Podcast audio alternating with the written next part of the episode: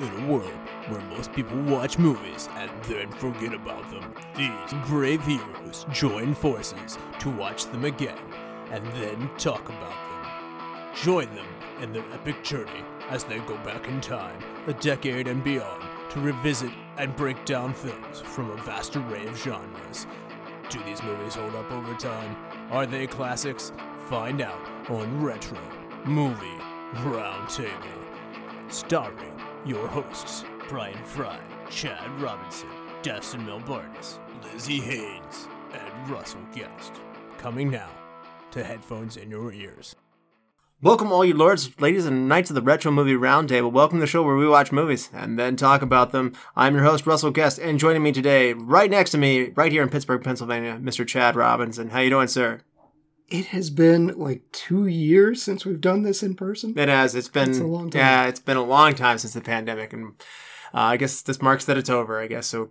There you go. There will be much rejoicing here in 2023. So, Yeah. and more rejoicing. Do you know why?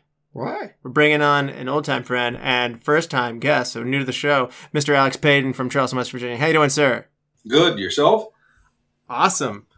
Now let's get weird today. What do you say? I'm I'm down. All right, all right.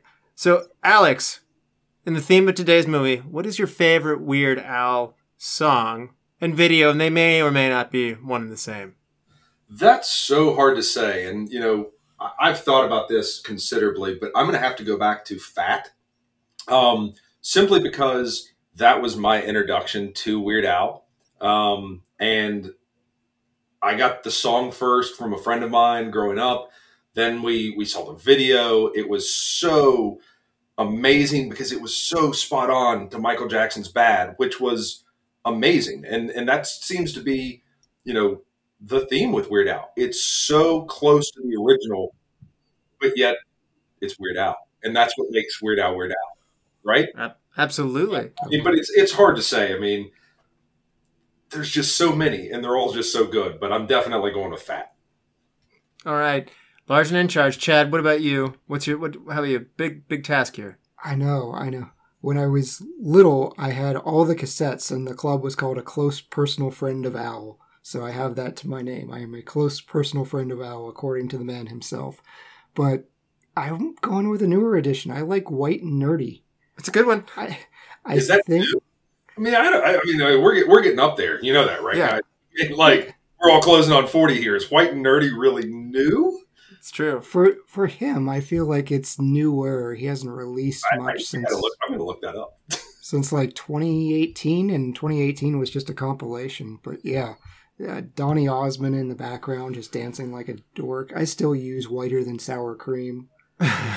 Everything about that, I love it. 2006. Yeah.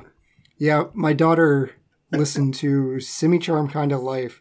I was like, oh, you like this song? And then I started thinking, I was like, that song is 26 years old. Oh yes. Yeah, it is. And mine's mine's gonna be back in that era as well. I'm between your guys' era and this one. I'm gonna go with I Remember Larry. It's not a single. It's just uh It's an original, too. it's a it's a, it's a Weird Al original, but I, I really love uh I love it when uh, Weird Al was pranked by his uh I miss annoying acquaintance of Yes. Larry and then It was uh, a really good gag. it doesn't it doesn't really go well for Larry in the end, so I won't say I won't spoil the song, but it's a, it's a great listen off the Bad Hair Day album. So my favorite video though is "Smells Like Nirvana." So The song that revitalized his career. That- Yeah. It just was so good. Um, what's the last movie you saw, Alex? Well, the last actual movie I saw was UHF because I own a copy and you know I watched it to read up for this. Um, but before that, the last movie I watched at home was PCU because I finally pulled the trigger and paid way too much for that DVD than what I should have. Uh, and the last movie I saw in the theaters was Top Gun Maverick. Excellent. Yes, that continues to be like that. That just seems to be the ongoing answer for everybody's last movie is Top Gun Maverick. So I, I should realistically I should have seen Avatar by now, but I've just I've been busy. That's right. But you need to clear out your schedule because it, it's a time commitment. Three plus hours, yes. yeah. So the, Commitment. So, have you guys seen No, I haven't seen it yet. no, no, Chad. What was the last movie you saw? In honor of our movie today, I watched the most accurate biography of all time, Weird, the Al Yankovic story. Nice. So that is on Roku. It's free. Check it out. Very, very true. I, I've been meaning to watch that as well. It is fantastic. Excellent. And, uh, and then the last movie I watched, which was uh, Gravity, which it's a good movie, man. I didn't see it when it first came out, so That's a Sandra Bullock, uh, George, George Clooney. Yeah. hmm Yep. Yep. And uh, I guess it got pressed for being not realistic enough for Neil deGrasse Tyson, but I mean, it was it was it was fun enough for me to have fun with, so I had a great time with it. So That guy just hates fun. so today, uh, what, what are we going to be covering here, Chad? We are going to do 1989's UHF. All right. Now, UHF comes out in 1989, as you pointed out. It has a budget of only $5 million. It grosses, it is profitable. It is considered a failure, but it is profitable as $6.1 million domestically. Orion Pictures went bankrupt before this film was actually released, though, so they had no publicity, no budget to push this movie, so it underperformed at the box office. It went up against some pretty mean ones too that year. It had Indiana Jones, Last Crusade, Ghostbusters 2, Honey I Shrunk the Kids, Lethal Weapon 2, License to Kill, When Harry Met Sally, Do the Right Thing, Weekend at Bernie's, Batman. I mean, just like it is. It is just. It is a good year for movies. It is a good summer for movies, and UHF was buried. So it's only. This is a lowly 105 in the box office. um, it comes in just behind Music Box and ahead of Shirley Valentine. The number one movie from '89, as mentioned, was Batman from 1989. IMDb not kind to UHF. It gives it a 6.9. The critics of Rotten Tomatoes give it a 61%. This this doesn't feel right. The audience comes to its aid a little bit at 77%. No awards to show for it. And Ebert called uh, Yankovic's lack of screen presence uh, a dissipated vacuum, center of many scenes, one star. So um, Ebert not hot for this. He so. liked it more than Siskel, though. That's true.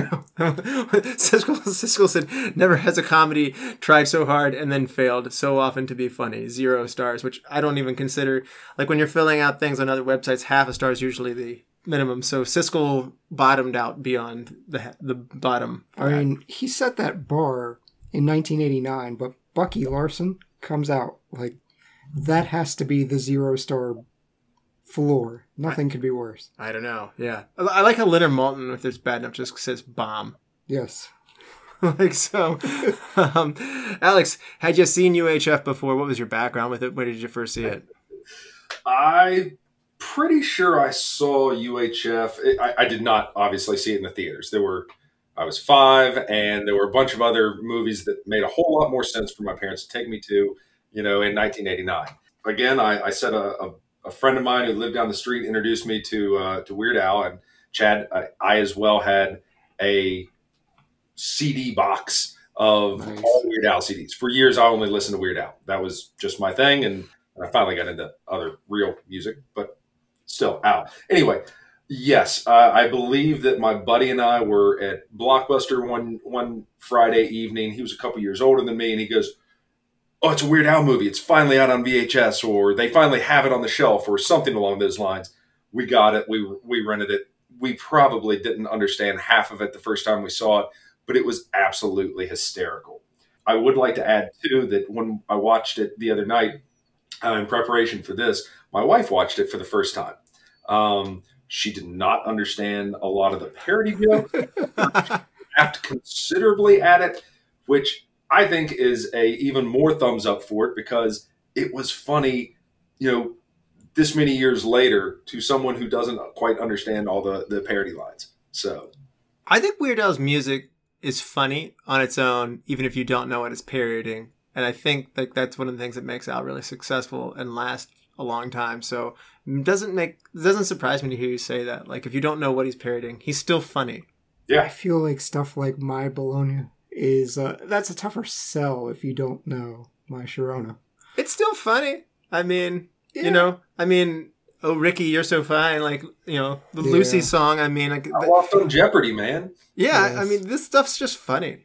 Yeah. So Yeah, so many people I I feel a little bad for Coolio. Like I've had people say, "Oh, Amish he, he ripped off Amish Paradise." And I'm like, no, he ripped off Stevie Wonder. Chad, how about you? What was your first time with UHF?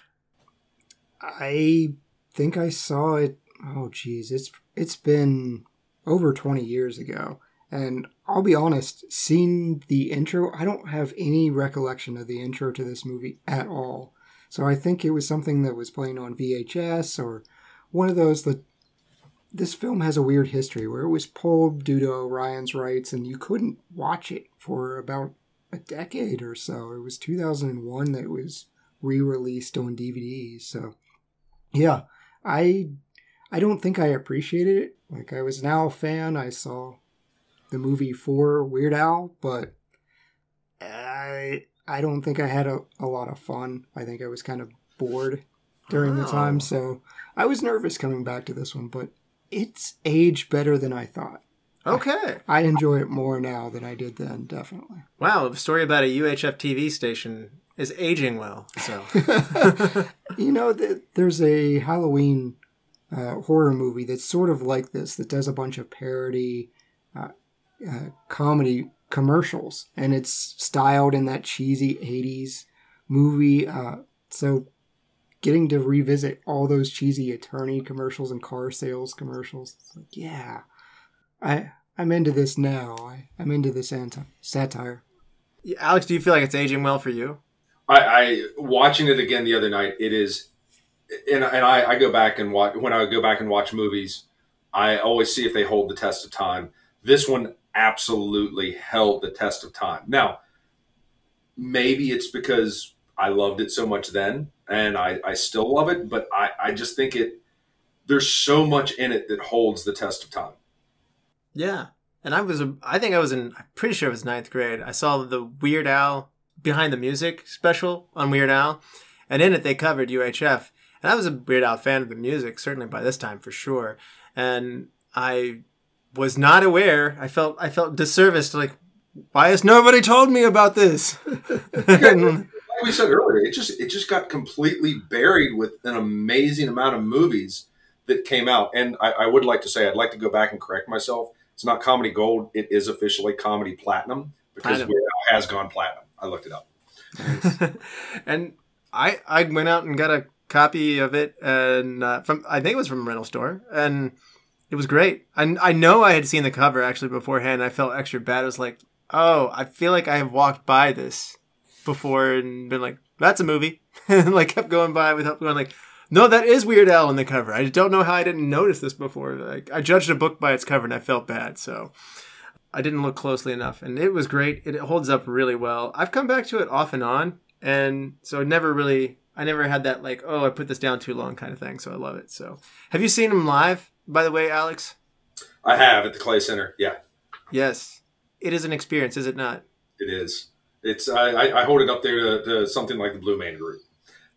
Nice. Yeah, Chad. I mean, I I do. I I've seen a fair amount of concerts, nothing close to Russell, but I still think it's top. It, it might be the best concert I've ever been to, which which sounds High praise. High praise. sounds bad, but it's so much fun. I, it's Russell sets this at uh, at around the date we were friends, and I think this is funny because you're gonna tell this. Russell's Russell's whole thing, his whole bar of friendship is, do you like something that I do? We are now friends. I have a very different bar. And so he's like, oh yeah, we were friends. We went to the Weird Al concert. I was like, no, you were the random kid that said, hey, do you want to go to the Weird Al concert?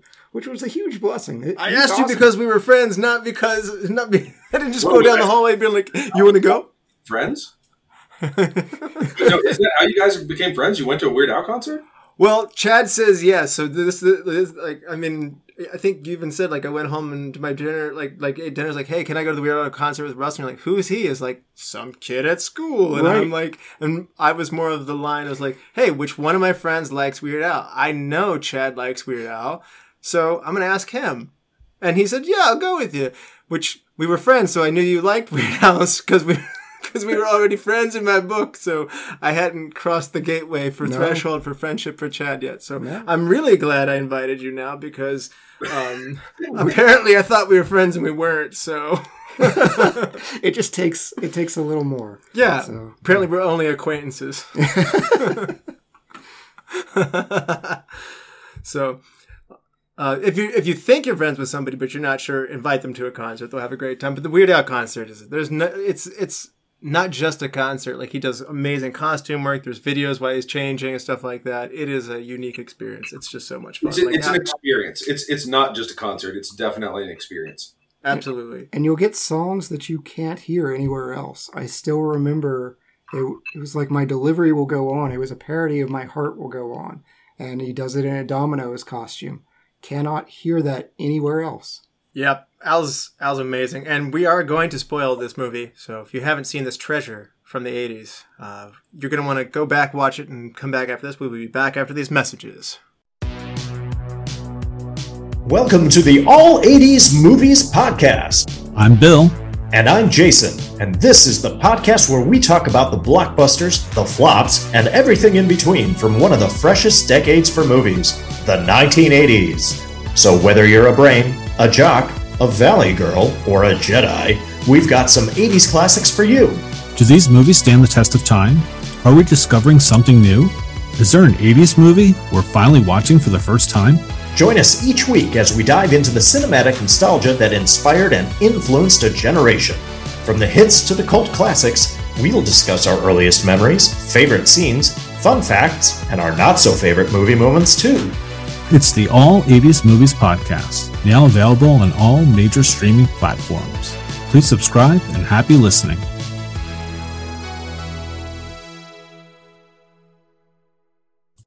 All right, we're back. And for those who haven't seen UHF, this is your final warning. There are spoilers that lie ahead. Thumbs will be cut off, and you won't want to know that stuff. So you're going to want to turn this off right now if you don't know what we're talking about. If you haven't seen Dare this. to be so. stupid. Dare to be stupid. Or if you're spoiler, if you're not spoiler adverse like I am, by all means, just spoiler yourself. Just go for it. All right, Chad, do you want to refresh people's memories with what happens in UHF? I've got a list of spoilers later on that it's just going to upset you. But no, I'll- I'll spoil this movie. George, George Newman is a daydreaming young man who drifts through life with his friend Bob. After being fired from yet another job and thinking, why does this always happen to me?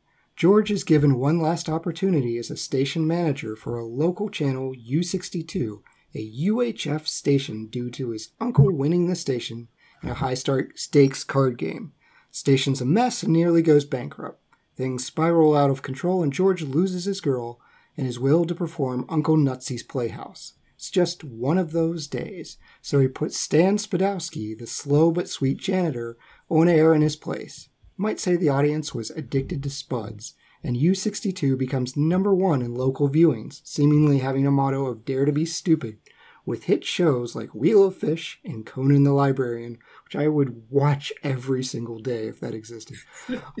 R- RJ Fletcher is a national station manager who grows jealous of George's success, saying, I can't watch this, and attempts to buy out the station from George's uncle, who owes 75000 in gambling debts. George is given 48 hours and not one more minute to come up with the money or the station will be demolished.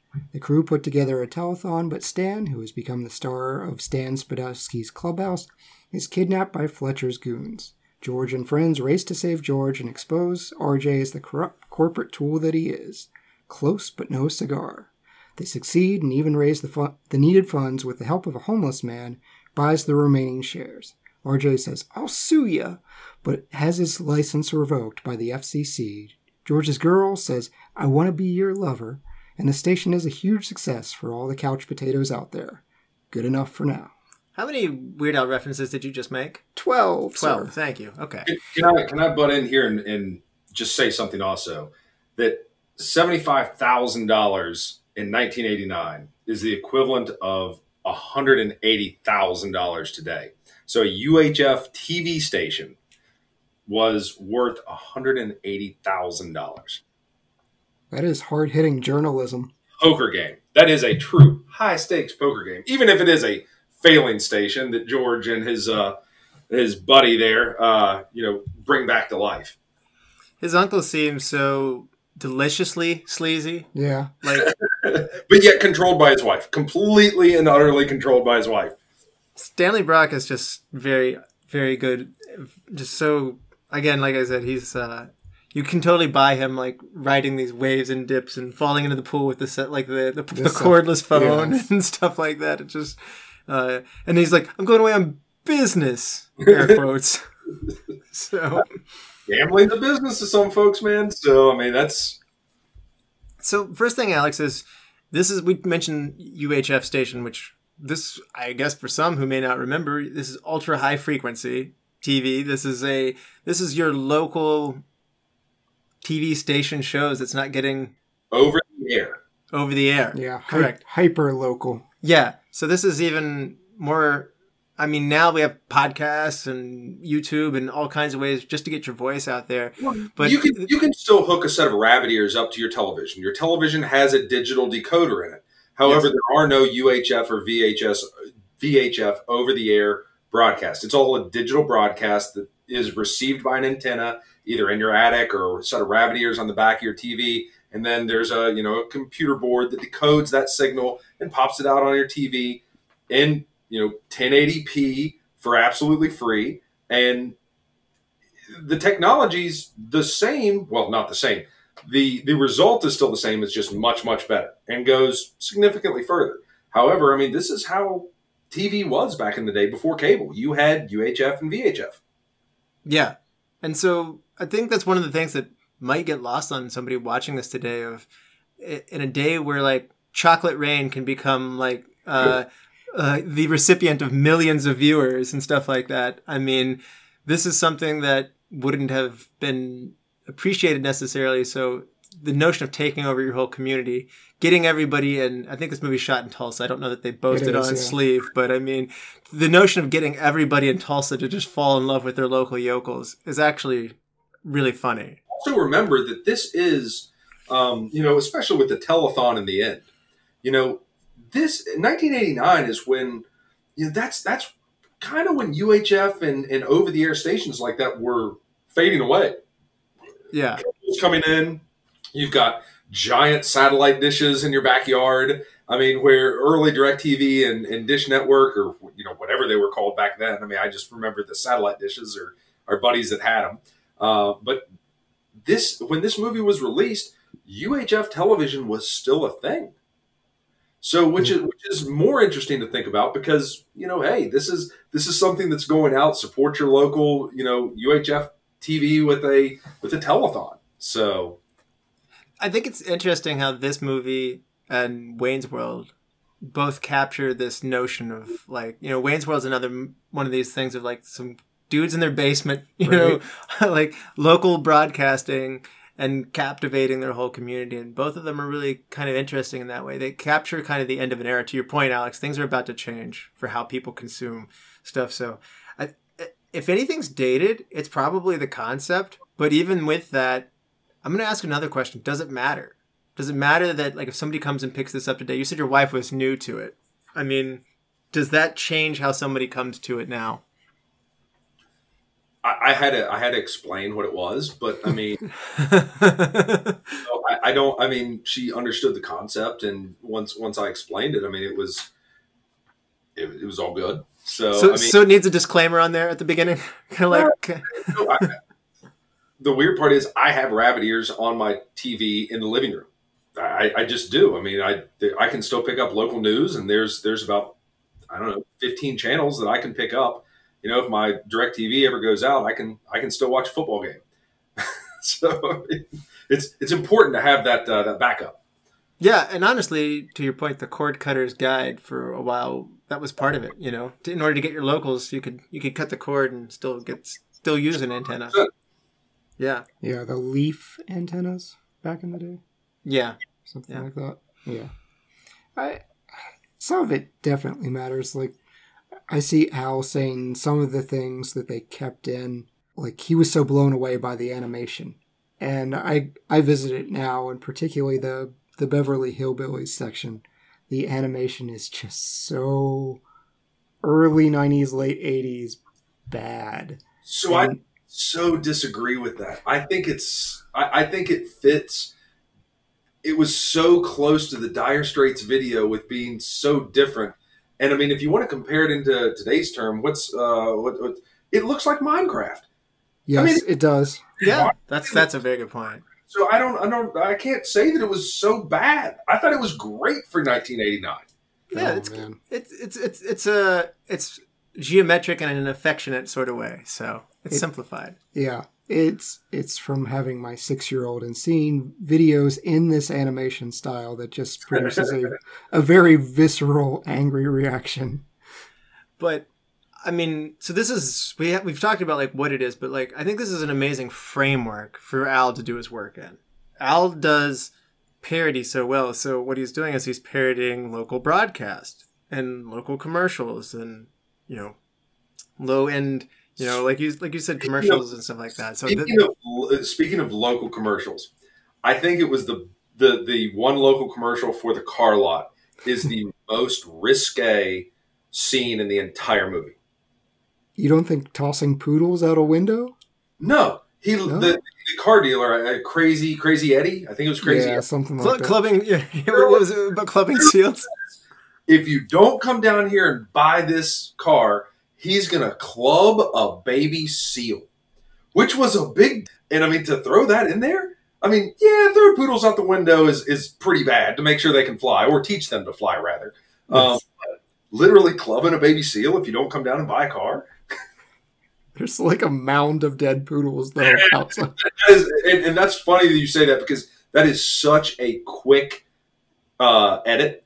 You know, it's it's just in the in the house, out of the house, or out of the apartment, and then back in. And if you don't if you don't know what you're looking for and you haven't watched this movie a few times, yeah, there's a pile of dead poo- poodles out there. I'm not I'm not a PETA expert, but wouldn't they get upset over the ant farm? Like like treating it like an extra sketch when it's like, look at this, they, it takes them months to dig all these little tunnels, and he shakes up and down. Gets. I don't think. That, while we're, while we're Oh talking, man, they really hate it when I do that. yeah, there were no ants in there. while we're talking about Trinidad Silva here, I don't know if you guys know this, but did you know that he is a Mexican music superstar who co-founded uh, a very classic Mexican band called Los Tigres de Norte? I mean, he's no, sold. He, he's he's done. Ton, this guy is a professional musical showman. I, I, I have I have no clue. Like, I mean, like this this guy has records upon records upon records. so this is Raoul from Raoul's Wild Kingdom Yes. in the in the bedroom. We should mention for those Correct. who are Yes. freshening So- back up on this, but yeah. Uh, and that, that that is Trinidad Silva it is, is who Alex is mentioning. I knew he had died Yeah. during the filming of this in a tragic car accident. The movie's dedicated to him, and he was supposed to have more scenes, which it's a shame because he's really funny. He he starts off so great. I was like, man, I would I would legit listen to this guy's nature show. He just has such enthusiasm, and then he tosses the turtle. He's, Chad, they have turtles such. are not nature's. Settle down. That's what Pete is getting angry about. I don't know that there were ants. in After the ant after about five turtles, Chad realized that part was not actually true. yes, If anybody from PETA is listening to this, Chad does not. I don't believe he licks turtles and throws them on the ceiling for suction cup action. After the fifth time, he stopped doing it. no, no. No animals were harmed in the making of this podcast. That's right. But it, it, it's a good format. Get Al Al has freedom within this. He can change what he's doing by changing what program he's showing so quickly. So it's able to give a scatter shot of things, and it's it's cool to have a framework that enables you to do that. Like like when you take a road trip comedy, you can take all these diffuse things that don't necessarily go together, character actors and things like that. This is another good format to do that. And I've seen people write this off as being, oh, this is a total generic thing for the time. The evil network wants to shut them down. They have to raise money and save it. But while that that part of the structure might seem similar, I think what you get from Al within that and what he does with it is certainly more than I would say generic. I don't know if that's fair. That plot doesn't hurt dodgeball one bit. Well, no, I, I completely agree with you, but I don't think that that's the, you know, that that's the the framework, and that's not what makes this movie platinum. Because I'm, I'm saying Weird Al's platinum now. No. I Yeah. mean, it, it's everything else. Um, and you know, I, I, you know, going back to to Robert and Ebert, you know, giving it so low and saying that that you know Al's lack of, of screen time. Do you consider uh, Weird Al to be the main character in this movie? I don't. I think. Yeah. I think so. I- We don't, you don't, oh, that's interesting. Are you going with Stan? A hundred percent steals the show. He's a show stealer. There's no doubt about that.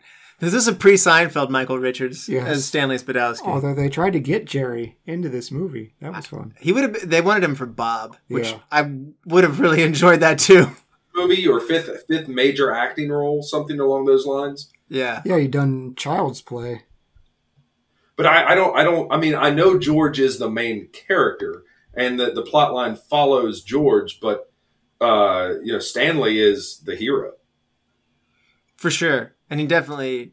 I think Al it's interesting in moments he is like you said he's just wacky and funny in the beginning and i think the early scenes the movie actually starts just starting to get going in the early minus uh, once you get out of the indiana jones parody it kind of slows down a little bit as they're running through these dead end jobs for the first 15 minutes before they get the uhf station so yeah So it's something a lot of today's movies miss. They don't Right. set characters up. so without that indiana jones opening it actually starts a bit slow so it's good that they threw that daydream in there but I just came off the Walter Mitty podcast earlier this year. It's like, oh, it's daydreaming again. yeah Okay, this will be a theme right, for you this this is- year apparently Yeah, this is what we're gonna do. Yeah, you're right. Al seems to be the the joke, and at first, when you, my first thought was like, I realized the first 15 minutes of this aren't really taking flight yet because they haven't gotten to all the shows and all the other stuff yet. Like you said, Alex, it's um, I don't know that if you were to write a movie today, they have the patience to wait that long to quote unquote get into it. Mm, I mean, we've watched some slow burns before. The Witch takes what an hour and forty minutes to get to the point. It's always his go to. It's not always my go-to, but that's always a, his go-to. that's a great one to get to. So uh, of these TV programs, I mean, we have a series of gags. Let's just get into it. Like this is when we do a comedy movie like this. Part of the fun is just saying this made me laugh. What are some of your favorite things that they just do through this UHF station, Alex? My absolute favorite scene in the entire movie is the marble and the oatmeal. you get to drink from the fire hose. You get to drink from the I mean, well, just the entire setup. I mean, Stanley's got his big show at this point. I mean, it's it's high dollar. He's number one, and I mean, there is a kid and two older people. I don't know if there is parents, if there's grandparents, if they're just random people. They don't they don't say, um, but they are digging through a sandbox full of oatmeal, and I can't remember the, the, the kid's name, but the kid finds the the marble in the oatmeal. Stanley runs over, puts him on a dollar store, you know, nickel horse, uh, and drags him over to a fire hose, lines him a foot away from it, and then just unleashes, flying across the stage. And I love how they cut to a dummy flying back, like like like a life, like as if he's just like flying through the air, like lightweight. it's it's it's it's hysterical. Uh, my my number two is Spatula City, which we've already talked about earlier, and I got the apparently got the number wrong. Uh, but the the my my number three for this is very very very short, very very minute. You you might have missed it if you're not really paying attention. But when he goes over to his girlfriend's house for dinner, um, you know she makes mashed potatoes. He says, "Oh, it's my favorite," and then he's doing the Close Encounters of the Third Kind mountain with the the mashed potatoes, and he just looks up as she is telling him about his day. He is he's into these mashed potatoes and looks up and just goes, "This is important." I mean, just just dead on. Close Encounters of the Third Kind, This means something. Yeah. this, this means something. I mean, now and and that's going to be something totally lost on somebody in today's world that has never seen Close Encounters of the Third Kind. That's You know, fair. That's you know, fair. They're, they're, they're not going to have a clue. You know, you could you could even have a keyboard. They're, they're not going to get it. Yeah. We're showing our age here, fellas. But uh, I just I just love it. I mean, So and- listen, so so we're we're establishing this might just play better for the Gen Xers and the and the and the elder millennials, I pretty think much. so. Okay. I mean, how many Gen Z is that where we are? People who have seen Gone with the Wind. Uh, they they went a little harder at the end of saying, "Hey, this is something you should recognize." Ver- Ver- at at the end, Veronica knew exactly what Gone with the Wind was. I mean, she was she was in on it. So Al selects really good things to parody in this one, though. I Raiders of the Lost Ark, people know what it is for sure still. In fact, they're still making more of them. Um, Sure. Rambo, I mean, I'm not convinced Stallone's done doing those. I mean, they, they they just kept coming. And I mean, the, the parody of Rambo still holds up. Movies based on Rambo still continued. Like you said, Gone with the Gone with the Wind is timeless. I mean, Yeah, it's, it's Gandhi too. Ga- I mean, Gandhi is a historical figure, and that's still just a hilarious notion of him picking up an automatic weapon and, like, you know, doing a backflip. And I think the most offensive part of that is he ordered a steak. I know, yeah. rare, Yeah. uh, but uh, it's it's one of those things where I think it will. I think I think this stuff's just funny on its own enough. I think some parts, like you said, might get lost, but we've we've covered some movies like this where maybe some references of the time get lost, but the rest of it still holds up fine. And because it's Weird Al, Weird Al, I think is. Would you say he's got he's grown throughout the ages? Like, I mean, this is not the peak of Weird Al's career. I don't think so. Like, my question is, would he have made more money had he made this later? We'll we'll see how Weird does. I don't know. He's he's a beloved figure now. Exactly. He's just considered like this treasure. I don't know how well Weird is doing. It does have Daniel Radcliffe, which probably helps. I mean, from from the beginning, it was he just hit it. He he found a niche market that was so amazing, and he was so good at it that it was just he hit the ground running, and he's just been solid ever since. I don't know if there's any, you know, I, I'm not an expert. I mean, I've I've enjoyed his work since I was a, a, a little kid, but I don't know if there's been any peaks and valleys. I'm sure there are when you when you get microscopic on it. But I mean, from from an outsider, you know, looking in, he's just been solid. Yeah, I I thought so too. The Al did say with regard to this movie, it actually tanked his own career for about three years. He said he was in a slump, and then he did "Smells Like Nirvana," and he, that was like It was a his- good album off the deep end. that was his renaissance. He at Well, least that's what he. But I don't, I don't even think that that's necessarily like that. That's really hard. Hindsight's always twenty twenty, right? And that's so hard to look back on because when when we went through the movies that were released in 1989 that he absolutely got buried in, it, it, it's how are you going to compete with Honey I Shrunk the Kids and Batman? Right. And, and I mean, Again, his again his production studio had this test well. They Yeah. believed in it. This was going to be the thing that saved Orion that year. yeah, Because and like They and, gave him strawberries every day. and then the production studio goes out from under you under you. So that's like saying in this time period you can't get anything on the air without your record company going to bat for you. And if your Do you- record company falls What of these other face, movies that were released that year were Orion. Do you have any clue?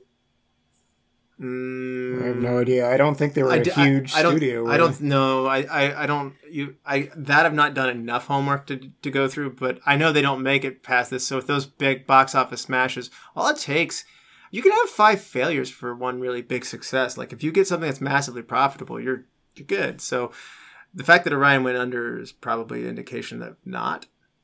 I'm gonna guess. Yeah. You can correct me if I'm wrong later on social media if you want people. I, Oh. I wouldn't be the first time. Oh, they will. Yeah. Um, but anyway, if you're a musician and your record company falls flat, you're not getting on the radio, you're not getting on MTV. So same thing's going to be true. You're not going to get commercials put on TV. You're not going to get in the the magazines. The ways that you got your buzz passed about at this time.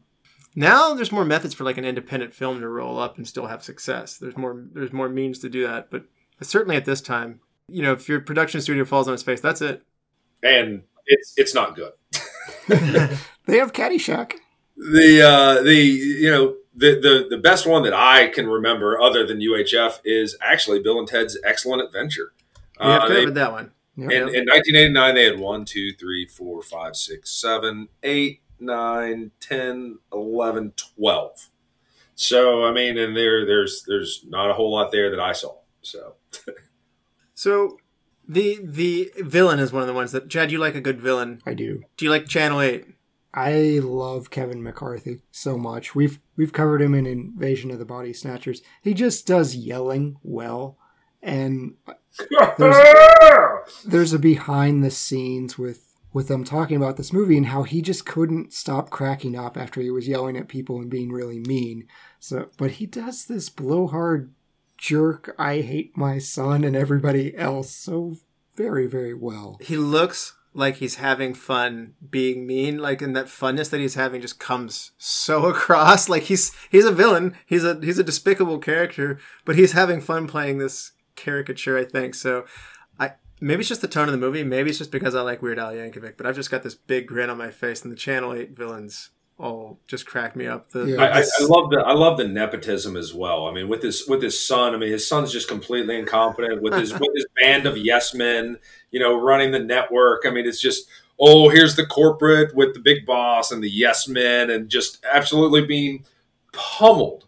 I mean, you know, they they they one of the one of the guys comes in with the uh, the ratings reports, and you know, it says Stanley Spadowski's number one, and um, uh, what's his name, uh, RJ looks at him and says, you know, he's, he's got the cowboy hat with the, the small coon skin off the back of, of the cowboy hat. And he, he looks over and goes, take that stupid thing off. And the, the guy that brought in the report just looks so sad, but yet rips off his mustache. Yeah. so sad. it's a fake mustache. It's a good fake mustache, by the way. It is. yeah. Oh, yeah, yeah, t- completely. A fake mustache. You guys got to watch. If we haven't completely ruined the movie for you at this point, go watch UHF. It's fantastic. Um, I mean, there's there's just so much in it. There's so many little things that are just, and you may just chalk those up to being 80s. You know, I mean, th- those were just 80s character caricatures almost. But uh, yeah, I, I, I agree. RJ was a great villain. Yeah, and the stuff that happens around them, like I when he fires Stanley and he's like he's really mean to him. and he's like he's like, May I call you Stanley? Sure sure. Stanley, get out!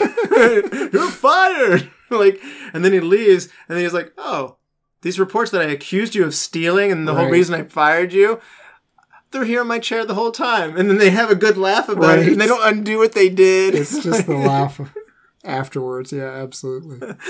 So um, the other good one was uh, he's like, "What would my father say today? Hope I'm in a box. I'm underground. I'm in this dark space. How can I get out of here?"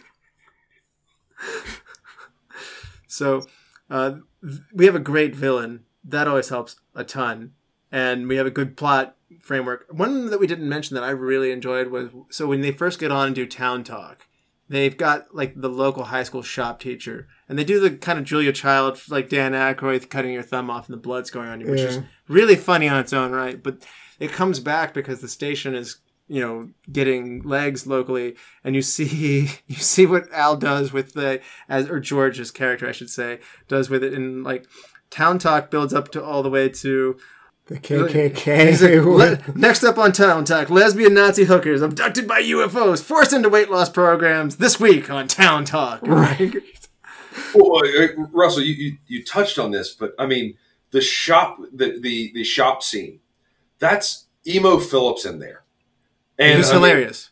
so I mean, and, and it's just you know, I don't know if people remember Emo Philips, but a, a very very funny comedian, but very very different, uh, different mannerisms, different way of speaking, very slow, very deliberate, but yet very odd. I mean, I think No, that's the best way I can explain. th- that's fair. And I would like to hear your best Emo Philips impression, please. Um, uh, gosh, I would have been prepared. Well, I, I have I've cut off my I've cut off my thumb, and I seems to have a little bit of blood here. Oh no! You're kind of doing Kermit the Frog, but it is close. Yeah, I mean he's, It's very similar. I mean, that's a good that's a good analogy. But I mean, uh, you know, Emo and uh, Emo and Weird Al were, were such good friends, and for him to have such a short segment in that, but yet at the same point in time, hilariously weird. that was one of the differences too, whether this movie would be PG or PG thirteen. And Yeah. I got to give Al some credit, uh, whether it be the poodle scene or whether it be the blood uh, from the amount of blood that was in this scene from cutting his thumb off. Al, Al stuck to his guns and felt like this had to be what, what it was to be funny. So I don't think that hurt him, to be honest with you. The PG comedy is almost dead now. It's, Right. it's I, I've talked about this. Uh, like no, there are no um, like what Home Alone or Uncle Buck like, like where, where John Hughes lived really well and like you know would give you like these PG comedy things. That's not even a thing anymore. So I, I don't know how big of a deal that was at the time, but I still like that he. I like that he stuck to his guns and said like this is the right amount of humor. All right. Yeah. Didn't want his movie edited. Oh, The one we didn't talk about that I love so much is The Wheel of Fish. I just I love the, Stupid! Yes. yeah, it's it's set up later in the, as a Family Guy joke of the mystery box. It could be a boat. No, It be it, it's, it's totally um um uh let's make a deal. Yeah. Yeah. It, it's, And- it's I mean, it's a parody of Let's Make a Deal. They they bring it. I mean, what's but instead of the curtains, they do a wheel, and then they bring down. Do you want to trade what you had behind, you know, curtain number three to what Kuni's bringing down the stairs? I mean, like it was the ultimate zonk. I mean, because, you know, they you opened door number three, and it was you know a a, a busted down sooner, uh, sooner shooter, and I mean that's you traded your 1985 Datsun Z for that. I mean, but instead, Red Snapper, ooh, Very fresh. I, I love the model that's just so casually holding this giant red snapper.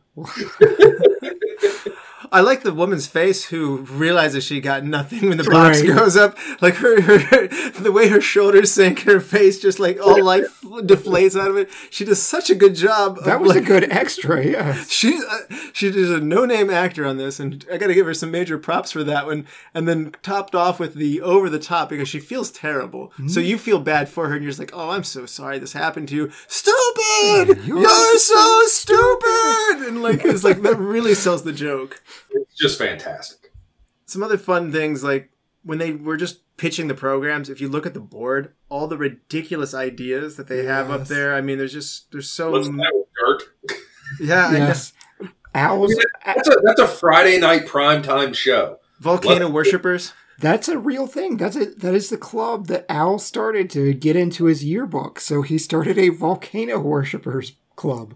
I mean, the wonderful world of phlegm. Yes. I mean, I think it had an hour time slot, if I'm not mistaken. I On mean, Friday night.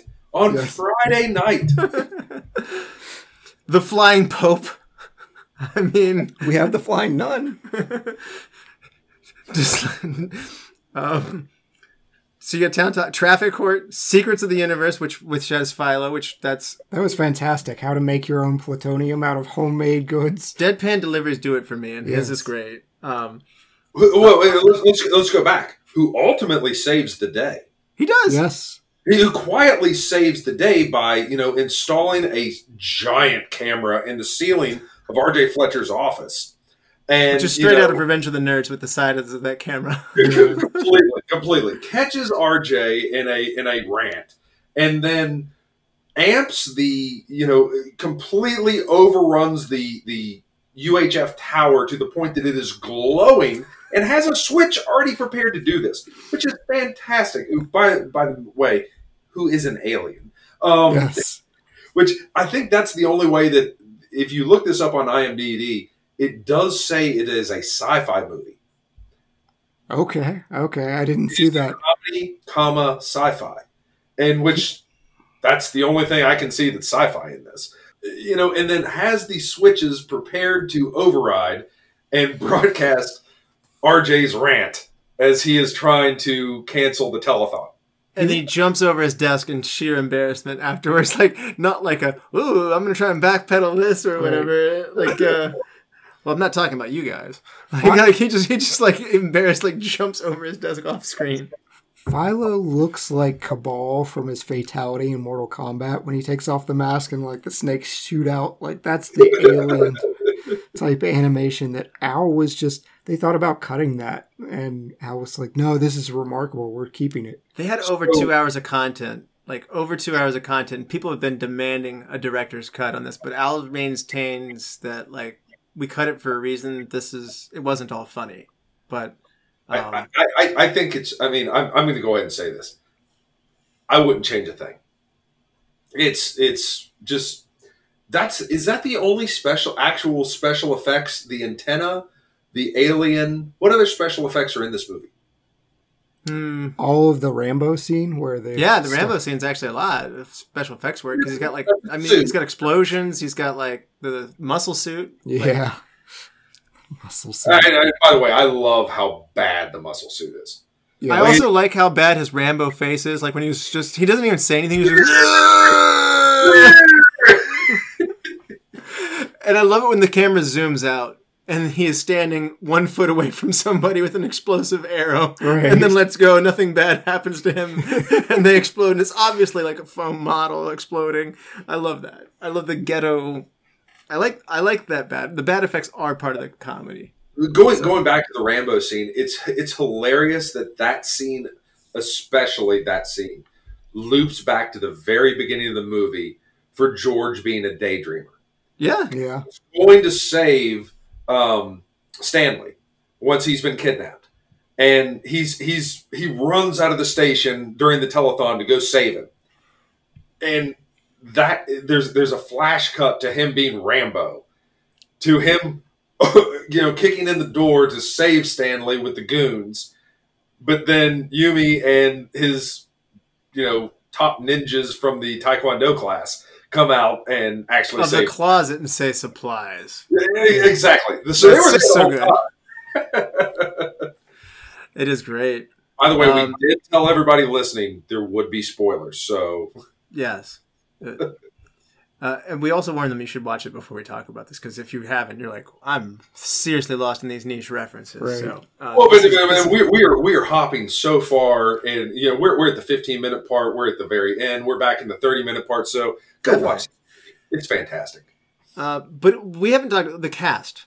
It's really good. I mean, I gotta say, Weird Al did an amazing job to get the right people around him. Victoria Jackson, she's only like three years. She's she's in the middle of her Saturday Night Live run, so she's not necessarily like a powerhouse or as established as she will be in the early '90s. She gets pre sitcom. Sorry, he gets pre sitcom Fran Drescher. Mm-hmm. So before the nanny, he gets Michael Richards, as we said, pre Seinfeld. I mean, these are really good actors. I mean, I guess you you mentioned Trinidad Silva's resume, and Emo Philips, and just everybody he puts into this around him. I don't know if it's just because Al's such a likable guy and he ends up being so funny that people want to be around him, but he's done an amazing job at finding the right people to work with him. Everybody seems to have really great chemistry. Yeah. Yeah. There wasn't anything on trivia or people that just hated working on this movie or Victoria Jackson gushed about like how Yeah. nice it was to work with him. I guess she said that it was nice to work with somebody who didn't want to just be around in your underwear the whole time, or that you know, like she was saying, like he was really she could be funny kind. with her clothes on. Yes. yeah. She, she she said that he was he was really kind and fun to work with, and just everybody really seemed to say awesome things about him. So Jennifer Tilly and Ellen DeGeneres auditioned for the role of Terry. I'm sad about that. I You think Ellen DeGeneres would have been the right call? Jennifer or- Tilly. Jennifer Tilly. yes. Okay. No, no. I like Victoria Jackson. I maybe it's just because I'm such an SNL nut, but I He's- think she's I think she's weird in a fun way. He's clearly going for a weird voice thing, and Jennifer Tilly has that just I, I, I- I love Victoria Jackson's whiny voice in it. I mean, she's she's the per, I mean, because Al's and y- Weird Al. I mean, he, he is just himself in this movie, even though he's George, and he just he's kind of whiny. He's he's daydreamy. He can't hold anything down, and you know when when Victoria Jackson when he when she's sitting in the restaurant that Al announced on a special bulletin um, you know, during the day, and she's she's working on she's a dental hygienist. She's working on somebody's mouth with TV in there, and he invites her to dinner, and she shows up to dinner, which he doesn't come to, in that giant pink dress with the, the What was that dress, by the way? We're skipping ahead to wardrobe, but we're gonna. You're right. That was a weird call. I loved it. I loved that it was a ridiculous poofy dress. She's not. She's not supposed to be weird though, is she? She's supposed to be normal and saddled with the weird guy. I don't want to. I don't want to go out on a limb here, and somebody may, you know, comment in the comments on the on the podcast one day or or, or say me wrong. I don't think that that was that weird of a special occasion dress at that time. Oh, hmm. It's just the '80s. The the puffy It's- sleeved it's 80s shirt. I'm. I'm. It's okay, Alex. I've been well documented. We're, I'm almost 200 episodes of bashing '80s wardrobe. It's. It's. It's been. It's been. It's been around. I'm saying I think I think it was normal. I- I'm saying I think it was normal. Okay. Weird. Weird Al has a signature Hawaiian shirts though, as he as he must. yes. Um, you know, one t- one casting thing I think is a heartbreaker. They almost got Stallone to I know. actually come in and do a cameo as the helicopter booth worker. That like would have been so good to, to like. Which would have been During the Rambo sequence, yes. Mm. during the Rambo sequence. He wanted to do it, and he just had to back out due to schedule reasons. Going back through the uh, the Orion movies from 1989, uh, you know, I'm, I'm looking at the the cost to make, and UHF was by far the lowest. I mean, I, I'm seeing, you know, UHF was five million. You know, there there's there's 10 million, there's 16 million, there's 15 million, there's 13 million. UHF was if this was the savior, they didn't give it anything. I don't know how much he felt constrained on it. It seems like they went to Tulsa. They worked in a near a, a shopping mall. It sounds like, and so like their filming locations were tight. I think they were just resourceful with what they had. Maybe they knew they didn't have much, but I'll be honest with you though, the Indiana Jones sequence and the Rambo sequences don't look cheap. Like Right. I'm aware I'm watching a parody. I mean, but it's also not so bad that it's bad. when the boulder tur- turns on I the love when the boulder yeah. turns. I I mean, think what else is there? There's there's a couple apartment scenes. There's a couple office scenes. right. There's there's a there's a game show studio. I mean, there there's not a whole lot that, that isn't already a studio. I mean, you know, they're they're making a movie. I mean, there- it, but it's just so well done, and and the plot just rolls. It's okay. There's your other special effect that I completely forgot about until Russell just mentioned it. Was the Who Framed Roger Rabbit absolute flattening of Al uh, George when he's crushed by that boulder? Yeah. Absolutely, absolutely. Yep. I love I love it when they go into the cave and everything's so Indiana Jones like, but then they have all these signs all over the place. This like warning, caution tape, don't Yeah, enter, like and just so cartoony. Like there's something very Looney Tunes. And Don't forget about the the falling rock. yeah. Yes. And So Ebert, when he's I've, trying to get the Oscar, I've, I've, I've heard Ebert say before, like, cartoons are funny because they're cartoons. They're not funny in real life. And that is the wrongest, most stupid statement ever. So, I mean, Well, even- I, I like these cartoon things. Like when he's running from the boulder across, like, the Great Pyramids, Yes. like, and they're just cheap blue screen backdrops, or, like, the, the Eiffel Tower. Yeah, the nonsensical landmarks. it looks like almost like Ernest running from something. Like you know, it's like cartoonish running. I love this. I'm already having a, a wonderful time. And Al's a bit of a, something to get adjusted to when his delivery's strong. Like when he's like banging his head on the counter, he's like, "I don't know what's wrong with me," and like Yes. he's coming on strong. So if you're if you're an uptight critic and you have not been around Weird Al and you're not aware that he makes songs like Christmas at Ground Zero and everybody's going to blow up in a nuclear holocaust and stuff like that. I mean, if you're not aware that like that's a really good point. like if you're not aware that Al is bringing a very at times dark and sometimes violent, sometimes just whimsical, sometimes Looney Tunes, and it's all coming together. You might look at him like his own cameraman does, like because the, the heavy cameraman that looks back from his camera, like, what is wrong with you? Like, so, um, I think some of the critics just didn't know what Weird Al was when they got handed this. And I mean, if- if you don't if you don't realize Weird Al's funny, and it's supposed to be funny, and it's supposed to be making fun of things, then you know that's on you. Yeah, I, I have to imagine some of them are stodgy about even the uh, Oscar statuette. I didn't know it was a rule that you can't actually depict an Oscar statue, so they changed it. And if you look at the statue, it's holding his crotch. So, so they're they're probably looking at that and just going zero, zero stars right but, but, away. you know what? I mean, but that's part of the parody. Yeah, And, and I mean, good on Al for sticking with it and changing it just enough where you don't get in trouble. Well, generally Right. speaking, Al doesn't do this with his music though. Like Al asks for permission. People know they're doing it. Like he's after kind. Coolio. Other than well, even when even before that, like he just thought that he had permission. Like I guess like there was miscommunication on that one. But I mean, but Chad's right. Other than Coolio, you don't see a lot of people lined up saying like, "I'm mad that you made fun of this very serious song that I made," and like, Right. Kurt um, Cobain loved it. He said that's how they knew they made it. yeah, that was it was very uh, Madonna like like like a surgeon. You know, what I mean, like it was. Although Paul McCartney was like, it's not going to be about food, I'm- is it? I'm interested to, to, to know what uh, Metallica thought. I mean, Oh man, that I hope it later on. I have to imagine they were jerks about it initially. It's honestly like one of those things where all the presidents love their SNL impression. Well, all, may- maybe not, maybe not the last. Former, Haven't may- checked Okay, in. not not the last former president, but all of the former presidents up to a certain point loved hearing whether like it be like Jimmy Carter, like the Dan Aykroyd. I mean, Yeah. you know, Gerald Ford actually liked Chevy falling over the place, and sometimes they're very brutal. Or like George W. Bush, you know, liked what Will Ferrell did and thought it was funny. Like so.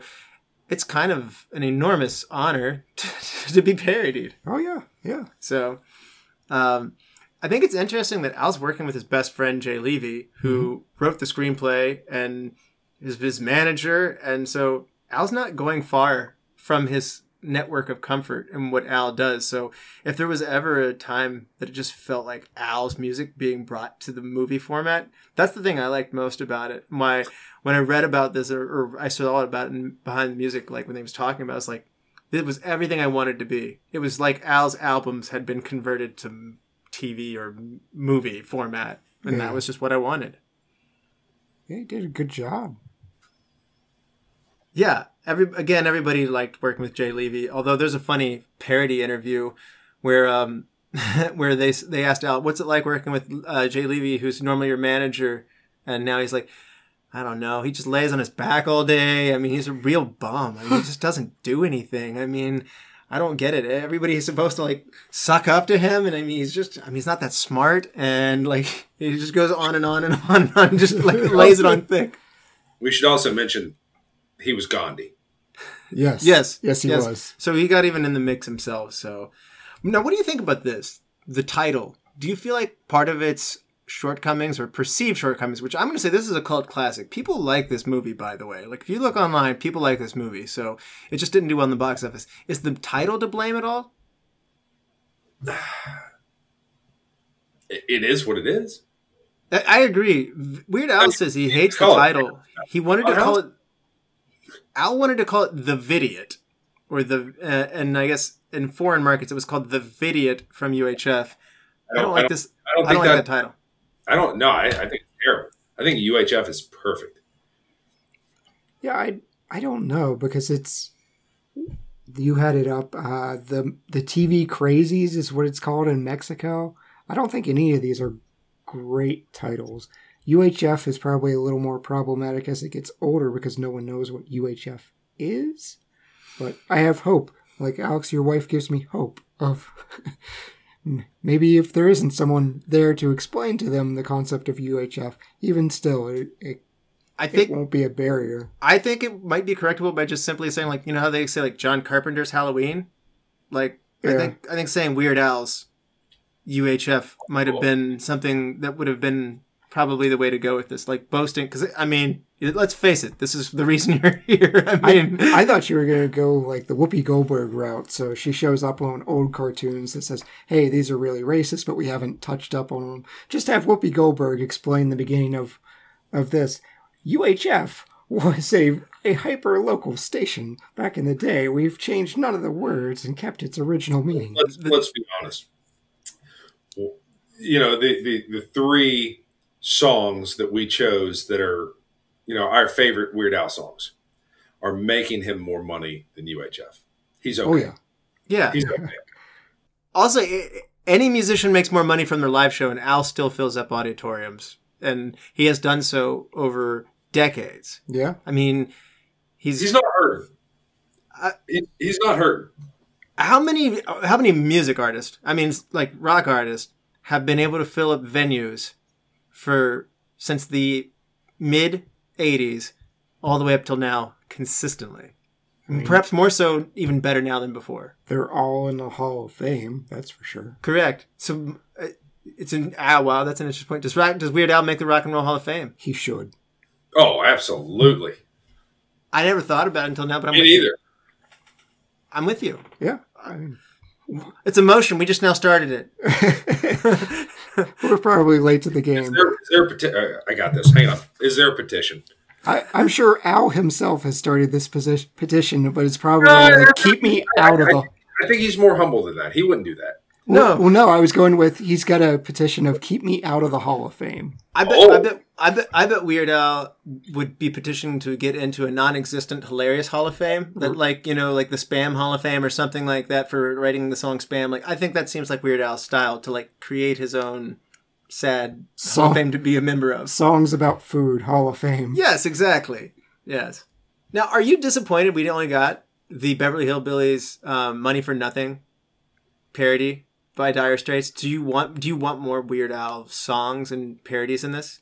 Al hates that title, by the way. "Money for Nothing"? Well, it's Oh. called Beverly Hillbillies slash Money for Nothing because Okay. Dire Straits was involved. Their their lead guitar player was involved in the video. So yeah, he he hates the title of that. I I want more. I want like a surgeon, or I, even something goofy like I Want a New Duck. Okay. That was around this time.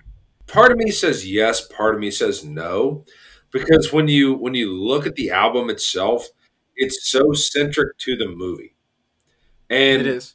I, I- I think if you if you throw if you throw like a surgeon in there it gets it clouds it Well, he would have to create it for the movie in theory.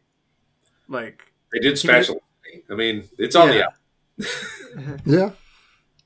Yeah, he actually in in Weird he uh he does an original song and during the original song he says this song is technically up for Oscar consideration. So, he he was up for consideration here too. uh, they wanted to use. Apparently, he wanted to use the song "Kung Fu Fighting" when his uncle Harvey was like in the pool on the raft, and they had they didn't give him the money for that. To your point, Alex, they didn't spend a lot of money on this, so he wrote "Let Me Be Your Hog" for that scene to just Yeah. be playing in the background. That's what I was kind of getting at. You could do another Daydream, or you could do another like here's a local act, and then like put them on UHF station as like a live music performance. I thought there were there were opportunities for it because, or maybe post credit, like while the credits are rolling. Oh yeah. That's something that you didn't see a lot back then, but now people take more liberties with uh, using the credits to your advantage to keep the laughs coming. Now you talked about special effects, Alex, but there's this there's this stunt to the frying pan when David Bowie is dressed up as as Bobo the clown. Hey, what a mr frying pan yeah. Yes, apparently accidentally did get hit and his lip was bleeding, Oh, and so his clown makeup hides it. But apparently, if you look closely, I still don't really notice it to be honest with you. But the pan made contact with his face. Oh, no, no, he gets supposed to hit. stop short. Huh? he gets yeah, he, hit. yeah, he gets hit. so that look of anger was genuine. Perhaps it says they used that cut, Yeah. so that's the cut they use. So they didn't end up having to do it again. The dog biscuits are are actually bakery biscuits, though. They're like they went and actually had cookies made that look like dog biscuits as opposed to eating them. So and the rest of the crew ate them. I do like that entire sequence. That is great. That is great because it's like what happens on the worst day. I like the bad Uncle Nutsy's day, like when he has his heart broken. Yes. And he just goes out there absolutely flat. Hey kids, This where would do be you me. want to go today? Shut up, you little weasel. Yeah, I mean, like absolutely failing at it. And that's when he put Stanley out there, and Stanley was born for it. Turns out, and I love how Stanley's like, "Hey, do you want to do this every day?" Yeah. Hey, I still get to be the janitor, right? Stanley's so lovable. Like he loves his mop. He loves being a janitor, and my new mop. My friend george gave me this mop it's a real good mop, but it's not as good as my first mop. Everyone's getting very inspired by that speech. I love it when Stanley is being held hostage by these gangsters and they just want to kill him so bad. And like the other guy's like, I got five, I've got four other guys here who want to kill you real bad, and I'm the only guy I'm standing in between there. So please, shut up. He's doing like the horse with peanut butter on the roof of his mouth at one point when the when the bandana falls down and he just starts flicking his tongue wildly up at his nose to push it up. Like So, does does anybody? I mean, it's not full simple Jack, is it? that, that's No. what comes to my mind is Simple Jack. No, no, he Is doesn't, it- go, he doesn't go full. He doesn't go full blown. You don't go full simple Jack, Right, yes. but it's If it- is it close? No, I think he hits the. I think he hits where you want to hit with Forrest Gump. Mm, Ooh. I think it's I think it's He's closer. high, he's highly he's highly functioning to deliver a good kid show. I'm quoting that. yeah, he, he's closer to the Ben Stiller Tropic Thunder, but he's not quite there. No, he didn't go. He didn't go full blown. He, he, he, he gets he gets the strength when he sees his old mop because I mean he runs over all the thugs. I love that. He turns into Superman. He breaks the ropes on his chair. Full power, full power. Like Popeye getting spinach big. I were all over the place on this one, and I love it. I, Yeah. I, I've, this is one of the worst times for me following my notes, and I just it's okay. I, I'm, oh yeah, yeah. I mean, me, me too. I mean, I, I I said this earlier, or I alluded to this earlier. You know, Michael Richards as Stanley, one hundred percent steals the show in this movie for me. Steals the show. Is the main character. He does. I mean, I, I know George. We follow George throughout. We see George's girlfriend. We see George's previous jobs, his current job, everything. But Stanley Spadowski is absolutely the main character in this movie. It's hard to just convey this on a podcast. It's hard to actually emulate it in real life. When Michael Richards just shakes somebody's hand, it's funny. Yeah. Like when he, Unless You he's in the Laugh Factory. yeah, like when, right. like you know, everything, everything he does is very funny. So the the tempo to keep up with that, is- Everything in this movie he does is very funny, as Alex is alluding to. Uh, well, I meant just I meant Stanley Spadowski. Yes. everything Stanley Spadowski does is just so funny. I love the scene when they like, "Hey, pizza for Stanley Spadowski," and he knows he didn't order pizza, but like he's so gullible and he goes, Yeah, yeah, yeah, yeah. but he's in the car for a long way, blindfolded, tied up. He's like, "Hey, I'm being Hey. we're not going for pizza." Hey man, you guys aren't for the pizza place. but yet still has a great time with them. I mean, it's it's his general attitude in everything. You know, going going back to what you mentioned a minute ago. You know, when when hey, do you want to do this every day? Yeah, but can I still be the janitor? Hey, you just kidnapped me, but we're still gonna be friends. You know, I spy something that's orange. Oh, it's my blindfold. Ah. the, the the the whole kit and caboodle. I mean, he's just he's just uh he's just a lovable, likable idiot. I like it when I like it when Weird Al and Bob go into the bar together and they think, "What are we gonna do next? Because we're gonna go bankrupt this week." Yeah. And Hey guys, he's back on I know, and everybody everybody's watching a children's program in a biker bar, like on a pool UHF station. On, on a a UHF UHF station. when there's a cable affiliate in town. Come on, I mean, like, but it's oh, nobody questions a thing. It's fantastic. He's up in the camera being like, and sometimes when you're trying to clean up a dirty spot on the floor, you can't just do it by the mop. No, sometimes you gotta get down with your hands and knees and a toothbrush. Sometimes that doesn't work. And like it plays patriotic music in the background. Yes. People are looking up at the screen. Like somebody even has like a slight tear forming in their eye. There's Battle Hymn of the Republic. Yeah, absolutely. And I, I do want to mention this movie has the most Weird Al outcome of a movie I can possibly think of. They actually put a giant Spatula City billboard and they left it up for quite some time. And it Out in a rural area. it bothered the other businesses because people kept going to these public businesses and saying, How do I get to Spatula City? Which I'm sure just tickled Al. Like, that is Yeah. fantastic. They made him take it down. Yeah, Yeah. but that does go. That does apparently it would have worked. Yeah. I, I mean, my wife would absolutely buy nine spatulas to get a. Get the next one for a penny. The Norelco quote is so good too. The uh, I liked it so much, I bought the company. Like that, that's a that's like a parody of a razor ad at the time. Again, funny if you haven't seen it because he's reading a cue card so visibly and he's So reading it so badly it feels like a local commercial. Uh, reminds me of in Family Guy when Peter Griffin did a f- car ad. He's like, yes. and he's like, he's like, calm down and get the best deals possible at Wilkins Hyundai's and Subarus. We sell Hyundai's and Subarus. Yep. I I think I would be up for a cemetery plot and buffet. the bodies were all. Are you tired of sloppy burials? Yeah. Body parts are sticking up out of the ground. That's the ultimate. Like I, I think some people. I have a darker sense of humor, I guess, to be able to appreciate that. But I think that's very funny, and I guess some people just say, "What? What are you doing?" Like when Siskel's like, he's trying so hard and failing. It's like, it's like you're not my, No. you're not on my wavelength. Right. Yeah. I mean, I, I, I- again, this this is a this is a film critic that you know criticizes everything, and I I don't think Siskel That is Orton true. In in the time adjusted to. I I, don't think they had a meter where they said, "Well, this is a comedy, this is a parody, this is a drama, this is." They, they tried to do everything on a line, a, a, a, a linear line, and it just when let's just look at 1989 movies. I mean, if you compare UHF to almost anything that came out that year, and you try to judge them all on the exact same standard, it of course it's going to tank. I mean, it, it's just not even reasonable. That's fair, and I mean, I know um, I like Leonard Maltin a lot better anyway, but he's more humble than the other than the others we mentioned. Um, but also, he's lived longer too. But he's he's quite honestly said, I'm fortunate to have gotten to do what I do. I, I love movies, and obviously he has a joy for them. But he did say um, the role of the critic in the format that you're talking about, Alex. He said it's been largely marginalized in today's times. You know, there's aggregators of people who appreciate things in different points.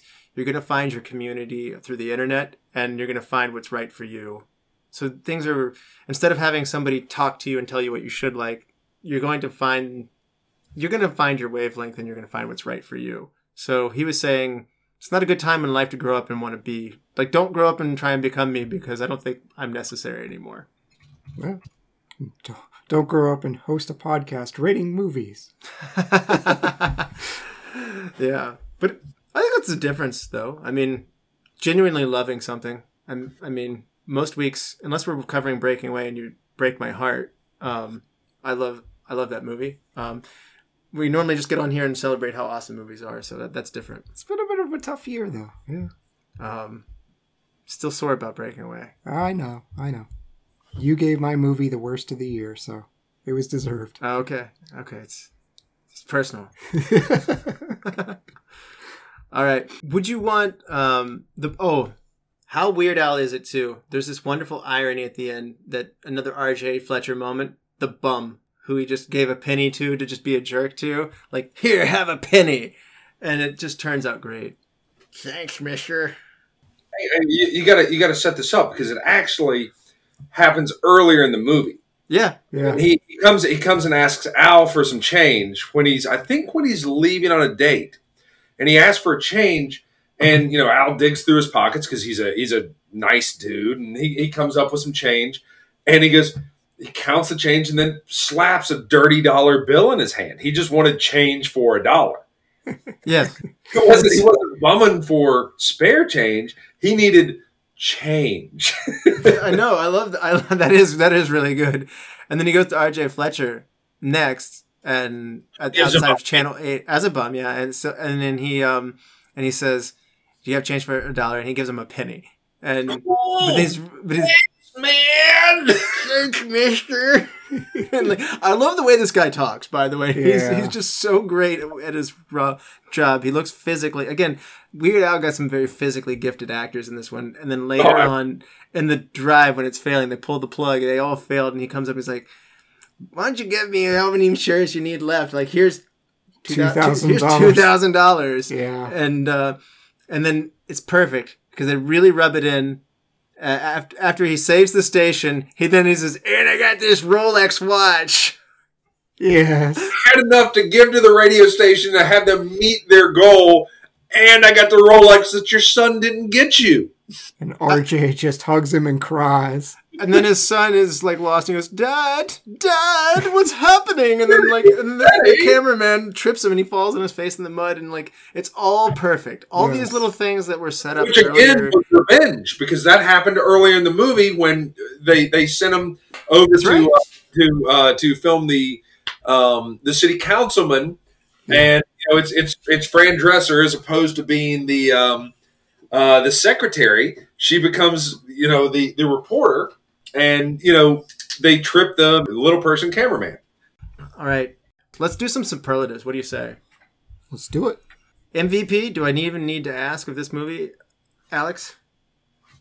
Oh no, it's it's it's Stanley. Stanley oh, Spadowski. it's Michael Richards. Okay. Oh, would, would would you disagree? I'm I'm going to. I'm going with the man himself, Weird Al. Um, I think it's just the irreverent humor and the charm that pulls this all together for me.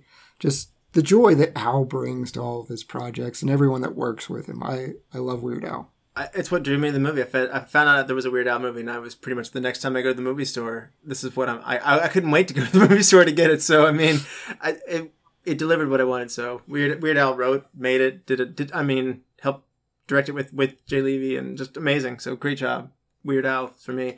Best supporting actor because this cast is awesome. Now Michael Richards technically might not be, but did you go something different for this? Given that you feel like he is your lead in many Yeah, ways. weird, weird out. Weird out. okay. Best I mean, like. I mean, I, I, I just, I don't think this movie. If you take Michael Richards out of this movie, I don't think it works. Christopher Lloyd apparently was considered for it. Uh, You know, no, No. too too. I I I, I don't think he could have gone simple jack enough. Too eccentric, not enough lovable. Yeah. Okay, that's Yeah, fair. that's a nice way of saying it. Um, All right, Chad, best supporting. Love a good villain, Kevin McCarthy. I I just the only thing that I really wanted him to do differently is to just scream, "They're already here!" or "You're next," something like that, as a nod to Body Snatchers. That would be good. I uh, like fire someone and be like, "You're next." What about when Philo's flying away in a floating saucer and be like, "Not again"? that would be fantastic. Okay, that's great. Um, I mean, so uh, to to that, he could come back and you could do a UHF two. It could just be you know the fiber revolution. Weird Al's unfortunately cool on doing another. Like he No, I has, to, uh, he, uh, he's been mentioned though. Yeah. Um, so uh, mine, mine's got to go with Michael Richards as well. But I love your nod to Kevin McCarthy. They're great. Hidden gem. This one might be a fun one. Deep cast. A lot of good moments. Alex, who or what is your hidden gem? We've already discussed it. It's Emo Philips, by far in the shop scene. It's it's just it's so quick. It's so simple. It's it's unnecessary, but it just truly brings out public broadcasting. I mean, we've got a show. We, we, I mean, because that's essentially what it is. It's this is a public broadcasting station, and we have a shop class where he's got a he's got a table saw, and he cuts his finger off.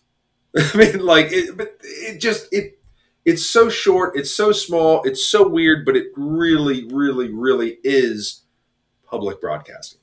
It's mine. Oh. I love I love the scene where he mocks him, like because like Weird Al's trying to help him out, like on the air. He's like, when you're operating this long pause table saw, and like and like he, he like acts like, ooh, well, Mister Table Saw, like but, like he's just mouthing it. I mean, hard laugh for minimal time on the screen. I'm with you, Alex. Chad, head and Jim. Trinidad Silva. I wanted more of Raul. I it's so tragic that he passed. I do have to throw in though, Dr. Demento makes it into this movie. He's the one that it's he's Really? yeah, he's eating whipped cream during the Channel 62 promo. Perfect. So That is a, that is fitting. he has such a huge influence on Al's career. How good is it when they say we've got a couple of more animals? Here. Oh, great! What do we got here? And they start going through a few things. It's like we've got uh, we've got uh, some peacocks. You know, we've got some raccoons. We've got some badgers. Badgers. We don't need Jesus, freaking badgers. badgers. Yeah. which is which is a line that has been reused in so many different ways in so many different movies. It's great. Now, Alex, this one may hurt because I can tell you like this one. Recast. If you Hold had to recast, oh, What was your hidden gem? I, I, I copied him. I, I, I was I was with him with Emo. Okay. Yeah, Oh, really? Alex. That's fantastic. yeah. I, um, Alex, if you had to recast somebody, who would it be? I, I, I can't. I mean, this this is such a. I'm going to call this. I, I'm actually going to call this a low budget film. It is. I mean, mm-hmm. especially since I, I looked I looked up and this was Orion's least amount of money pushed to a movie in 1989, and it just worked so well. E- Every, everybody just gelled together. It's just it's a classic, and if you changed anything, it, it might mess it up. Wow, there's, there's a lot of love here. So, I, I, Chad, I told you. I mean, this this is UHF is literally in my top, definitely top ten, maybe top five. wow. Wow. Yeah, Chad, how about you, man? I still want Jennifer Tilly. I want Jennifer Tilly. Okay. in Victoria Jackson's Victoria role as Terry. Yeah, I I like that they're going for unique voices. Victoria's made that joke of, "Hey, I think they just got me and Fran because we have really weird voices." I want to double down on that, and Jennifer Tilly's great with schlocky stuff. Mhm. So yeah, I this is a bigger change, so you might you guys can come at me, but David Bowie as Bob is a good straight man. he was underused. I I'm gonna go with Judge Reinhold for Okay, this. Oh, I don't have a problem with that. I think he'd be a good companion to go through all this, and I think he does deflated well. Like I think I think we like his deflated face, like in uh, like in uh, Fast Times at Ridgemont High. but also, I think we're rooting for him too. So, um, All right. best shot, uh, which is a cinematic moment here. Alex, what's your best shot of the movie? I already, I already said it earlier, but uh, you know, the fire hose. That's a good one. it's just fantastic. I mean, it, it's it's yeah, that's it. Chad, That is great. best shot. The close-up shot of the Twinkie sandwich that George is making, and it's just you. You get it looks so gross. ah, that looks On, fantastic. on, on, on top of it, he's trying to cheer. Um, what's his? Uh, what's his? Yeah, he's trying to cheer him up with making A Twinkie dog. hot dog and cheese whiz hot dog. Yeah, I would eat it. Apparently they they ate it and Yes. and he had to do it five or six times and he was getting very full and it didn't like uh so apparently that's not something he wanted to eat again for a long time. And in, any piece of that hot We dog all should have had one of those for this episode. I would have done it for this episode, but I got to admit, cheese whiz on top of a hot dog on top in a cut Twinkie is not something that I've ever been like. I would like to actually try it, but um, maybe for social media, I don't know. Yeah, I, why I, not? I, Yeah. I, I wouldn't normally eat like that, but for this, I would have. All right. Uh, maybe maybe next time. Maybe for UHF too. My best shot of the movie is going to be.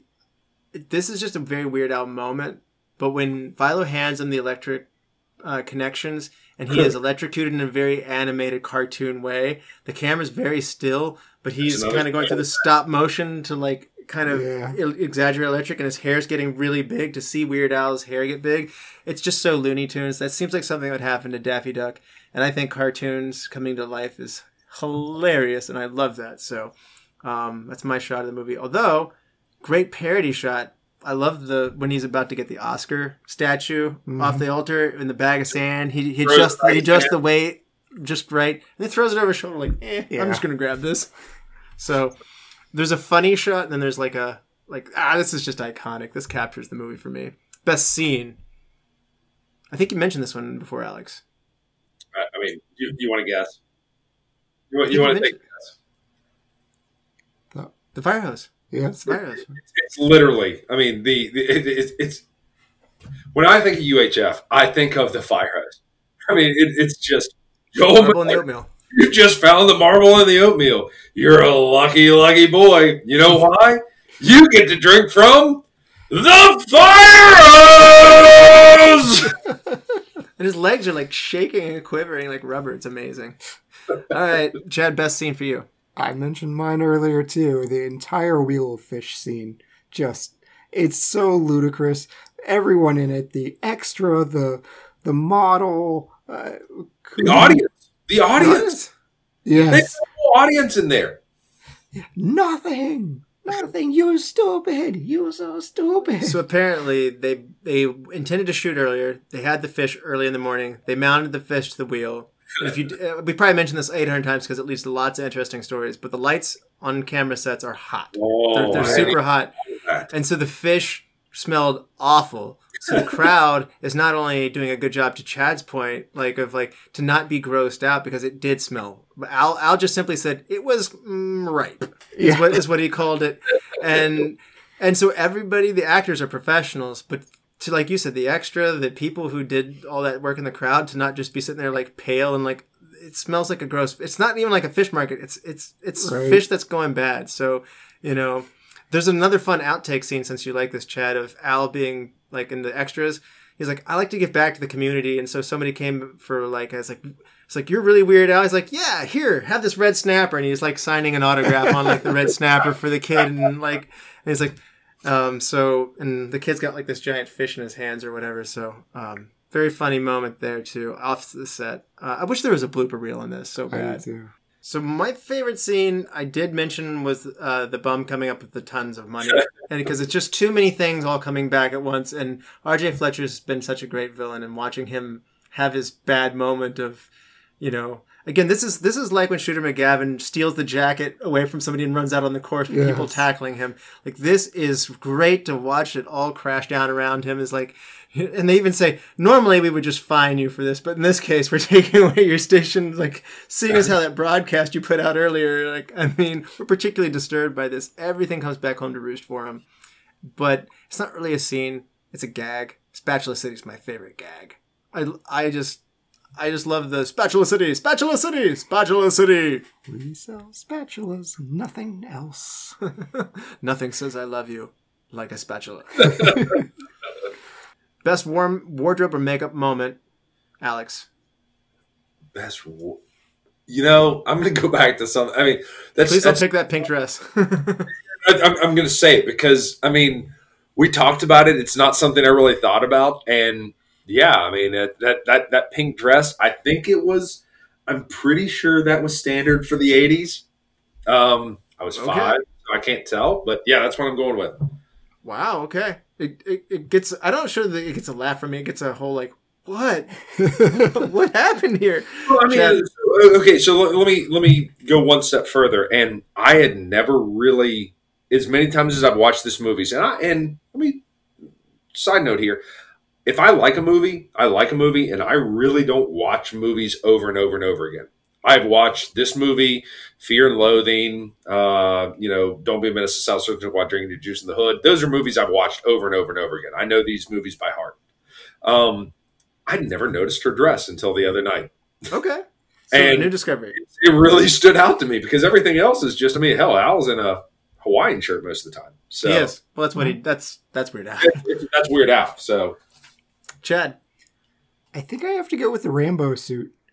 that's a really good one. It, it's it's bad, but I like the fact Al said, "Hey, sometimes it was raining and I got really cold, and so I would just put on this ridiculous bodysuit for warmth. It wasn't even for shooting, and I just like that image of Al walking around in this ridiculous muscle shirt. Uh, mine's gonna be take that ridiculous thing off, like, and then he pulls off the mustache. Change one thing, Alex. It's gonna be hard. nope, nope, nothing. Push. Oh wow, he's he's he's being hard on these He's segments. difficult. He's being hard on some of these segments. He's he's a tough and let me- cookie. Let me go back. I mean, it, it literally holds the test of time. It's still funny, even if you don't understand. He even said no to some of the layups, like add a blooper reel or add like you know like like the the easy the easy ways out. He's he's taken he's taken the uh, the hard the path that's uh, less traveled. Chad, how about you? This is the part where I make everyone mad, but I want rid of the Bev- Beverly Hillbillies money for nothing music video. Oh, but he's a daydreamer. I, I, I, I have a huge question for this. Do you like the Dire Straits song? I do. I'm not, And- I'm not a huge fan of the Dire Straits song, but I love the video and that like I mean, What like, it, it. so the, it is literally the only parody song Dude, ish. You, you're gonna take out all the Weird Al songs. So, so this just reminds me more of like watching an episode of Beavis and Butthead, and I never really liked that style of okay, we're doing things, and then in the middle we're gonna plop a music video, and then we're gonna go back to doing something else. I just that's never worked for me. So yeah, I understand. I am in the extreme minority. Be, No. ma- be mad at me. That's my change. One thing is going to be I want to show a series, kind of quick cut, fast failed jobs when Bob's going through, telling him like when they got fired from the fast food place and they're again around the Twinkie dog scene. He's like things that didn't work out for them. It doesn't really sound funny in dialogue. I think fast visual cuts to failed jobs or people firing Al very quickly or things that might have gone wrong, like while he was daydreaming, like I don't know, like painting and then like having like the wrong color be on the side of the house and be like, you're fired. And like, you know, I want a bunch of stuff like that happening. Stuff like Jazz and Uncle Phil just getting tossed out of various places. Yes, exactly. Ah, oh gosh, that's that's perfect. Best quote. I hate to keep going back to it. From the fire hose. Joel Miller, you just found the marble in the oatmeal. You're a lucky, lucky boy. You know why? You get to drink from. The fire hose. It's it's just. I mean, it, oh, what what what what was the clown? What was the clown? I mean, Bobo. Yeah, Bobo. no, no, no, no, no. I mean, in real life, it was it was phasing out. Oh, when we Bozo. Bozo. Bozo the clown. I mean, that's that's hundred percent what it was because Bozo was the Price is Right for Oh, that's a good point. With with pies, Yeah.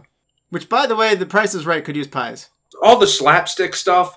All the slapstick stuff was just for the kids, but Bozo the Clown was nothing but advertising. It's an idea for something that Weird Al had had before this before he ever got to this. So he'd been saving it, and this was the right place for it. So I mean, I'm that's a reference that kids will not get now. It's like, yeah, we used to have a clown sell us stuff from advertisers as a cartoon, and it was fun, and nobody had a problem. It was with mid show. It, it was prior That's to. what keeps you on air, you know. It was prior to it becoming a big thing. But but the, that's that's the thing. I mean, like I don't think Was it? a lot of people knew that Price is Right was just a commercial. It's true. Yeah. That's Yeah, fair. it- I don't think I'm- I don't think a lot of people noticed it. Commercial. Yeah. All right, Chad, best quote. Right now, I'd like to show you one of my favorite cartoons. It's a sad, depressing story about a pathetic coyote who spends every waking moment of his life in the futile pursuit of a sadistic roadrunner who mocks and laughs at him as he's repeatedly crushed and maimed. I hope you enjoy it. Good delivery. Excellent delivery. Yeah. and and and that just shows the the the depth of Weird Al. I mean, the, the two extremes. The sadness and then the cracking of the voice. I love it. We have done this before two or three times on the show, but my my best quote's definitely still going to be, okay, you can go for what's in the box. Uh, that Hero Sang is bringing down the aisle right now. What's it going to be? I'll take the box. The box. You took the box? Let's see what's in the box. Nothing! Absolutely nothing! Stupid!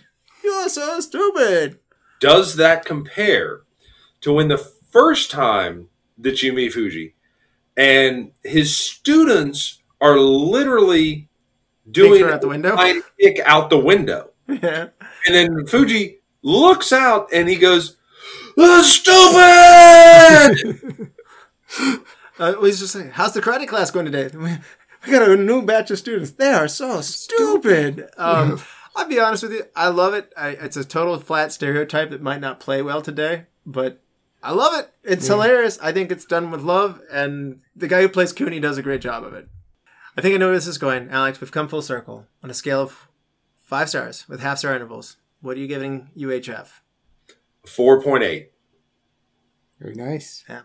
I mean, I'm, I'm gonna round you up to that, but gonna, I'm gonna call that a five. That- that's fine. no, no, no, no, no, no, no, no. Nothing's perfect. Nothing's Nothing- perfect. Oh, oh, okay. You're, oh, you. Uh, we. I encounter these people. I, I'm an. I'm an easy five guy. Like I just chat, chat. No, no, no, no, no, nothing's perfect. I mean, that Yeah. uh, your your your KPIs are always off if you if you give everything a five. So I do. I, I'm, mean, you can have Russell's love for practically nothing. He, Yeah. He is a cheap date. yeah, I would be the best for like social studies, science fair teachers. It's like that kid looks like he's having fun. I mean, the science is wrong, but he's just having a good time. A. Like, so, um, your presentation skills are great. I, it's all wrong, but I mean, hey, go ahead, Chad. What, what's your um, what's your um, UHF? So I started this at three and a half, and it's a very loving three and a half, but I think talking about it, I'm going to go up to four. I think it's such a charming cult classic. I'm I'm a sucker for Weird Al. Four stars. I enjoyed it. All right, all right. I'm I'm gonna go four and a half. All right. So, All right. I think the only thing that might have kept this from going higher for me is just maybe making it more of a cultural thing with more people quoting it all the time. You have to find your comedy nerds out there who like this, and when you do, I'm kind of excited. I'm just like, oh, you've seen it, like My people. yeah, exactly. So, um, I feel like when you quote, I mean, obviously Monty Python's the one everybody goes to, but or Austin Powers. But I mean, when something enters the cultural zeitgeist like that, it can just elevate it beyond the movie itself. UHF deserved that. So, for Weird Al fans, it is that. All right, Chad, do you want to help me pick a movie for next time before we close out the show? I would All right. love to. Can, yeah, th- that's perfect because we hope you can feel the love because it's that Valentine's Day time. So, uh, for the ladies, let's we've got three Nicholas Sparks movies for you to choose from. It's not just for the ladies. So. Option one: A Walk to Remember from 2002. Two North Carolina teens, Landon Carter and Jamie Sullivan, are thrown together after Landon gets in trouble and is sentenced to perform community service. Option two: The Notebook from 2004. A poor yet passionate young man, Ryan Gosling, falls in love with a rich woman, Rachel McAdams, giving her a sense of freedom, but they are soon separated because of their social differences. And, and option three, Nights in Rodanthe from 2008. A doctor who is traveling to see his estranged son Sparks with an unhappily married woman at a North Carolina inn. Gotta go, Mandy Moore. Walk to remember. All right. It will be a podcast to remember, I have no doubt. Oh, can't wait. All right. And Alex, thank you for coming on for your first time. We, we really enjoyed it, man. Guys, I, I really appreciate you having me on for uh, for the show. Good catching back up with both of you. Uh, we've we've known each other for better than twenty years now. Yes. Um, and uh, it's uh, it's good seeing you guys. I hope to be back. Yeah, That's right. Definitely. And thank you, all the lords, ladies, and knights of the Retro Movie Roundtable. We invite you to reach out to us because we want to hear from you. So subscribe, rate to us on Apple Podcasts, Spotify, Google Podcasts, Stitcher, wherever you get us. Subscribe to our YouTube channel. Give us a like on Facebook, Instagram. Follow us on Twitter at, at movie underscore retro. Email us at retromovieroundtable at yahoo.com. And support us on our Patreon page at www.patreon.com forward slash retro movie roundtable. All contributions are much appreciated and will go towards making the show better for you, the listeners. As always, thank you for listening. Be good to each other and watch more movies. Chat? Well, there's three of you. You're not exactly alone. Shouldn't you be the three Rangers?